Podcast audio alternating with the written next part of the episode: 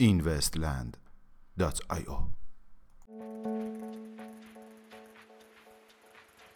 سلام با اینوست دیلی شنبه 25 اسفند ماه 1397 در خدمت شما هستیم. SEC ایالات متحده آمریکا اعلام کرد که در ماه می سال جاری یک فروم عمومی برای تکنولوژی DLT و دارایی های دیجیتالی از طریق بخش فاین ها به خود ارائه خواهد داد. کمپانی استلار مدیر اجرایی سابق موزیلا را به عنوان مدیرعامل پروژه خود برگزید. طی یک نشریه مطبوعاتی کمپانی استلار اعلام کرد که دنل دیکسون مدیر اجرایی شرکت موزیلا زین پس به عنوان مدیرعامل پروژه استلار فعالیت خواهد کرد.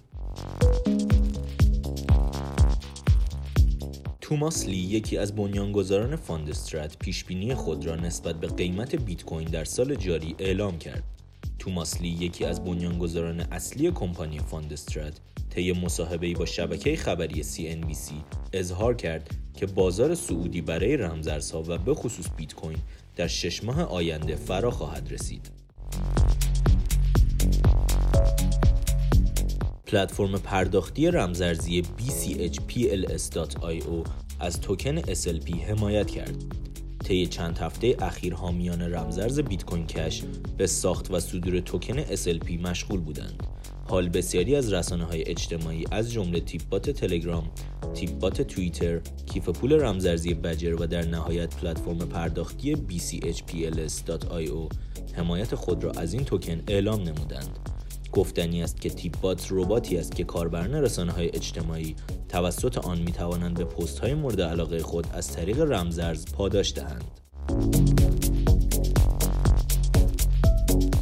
ولری شپانیک مشاور ارشد SEC ایالات متحده آمریکا طی مصاحبه‌ای با شبکه خبری SXSW اظهار کرد که بهار دنیای رمزارزها و بازار سعودی در این عرصه از آنچه فکر کنیم به ما نزدیکتر است.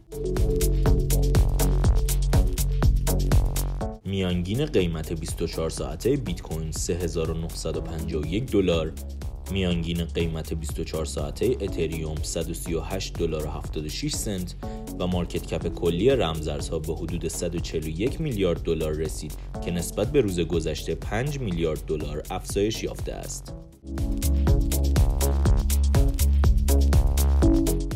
ممنون که امشب هم همراه ما بودید. تا فردا ساعت 21 خدا نگهدار.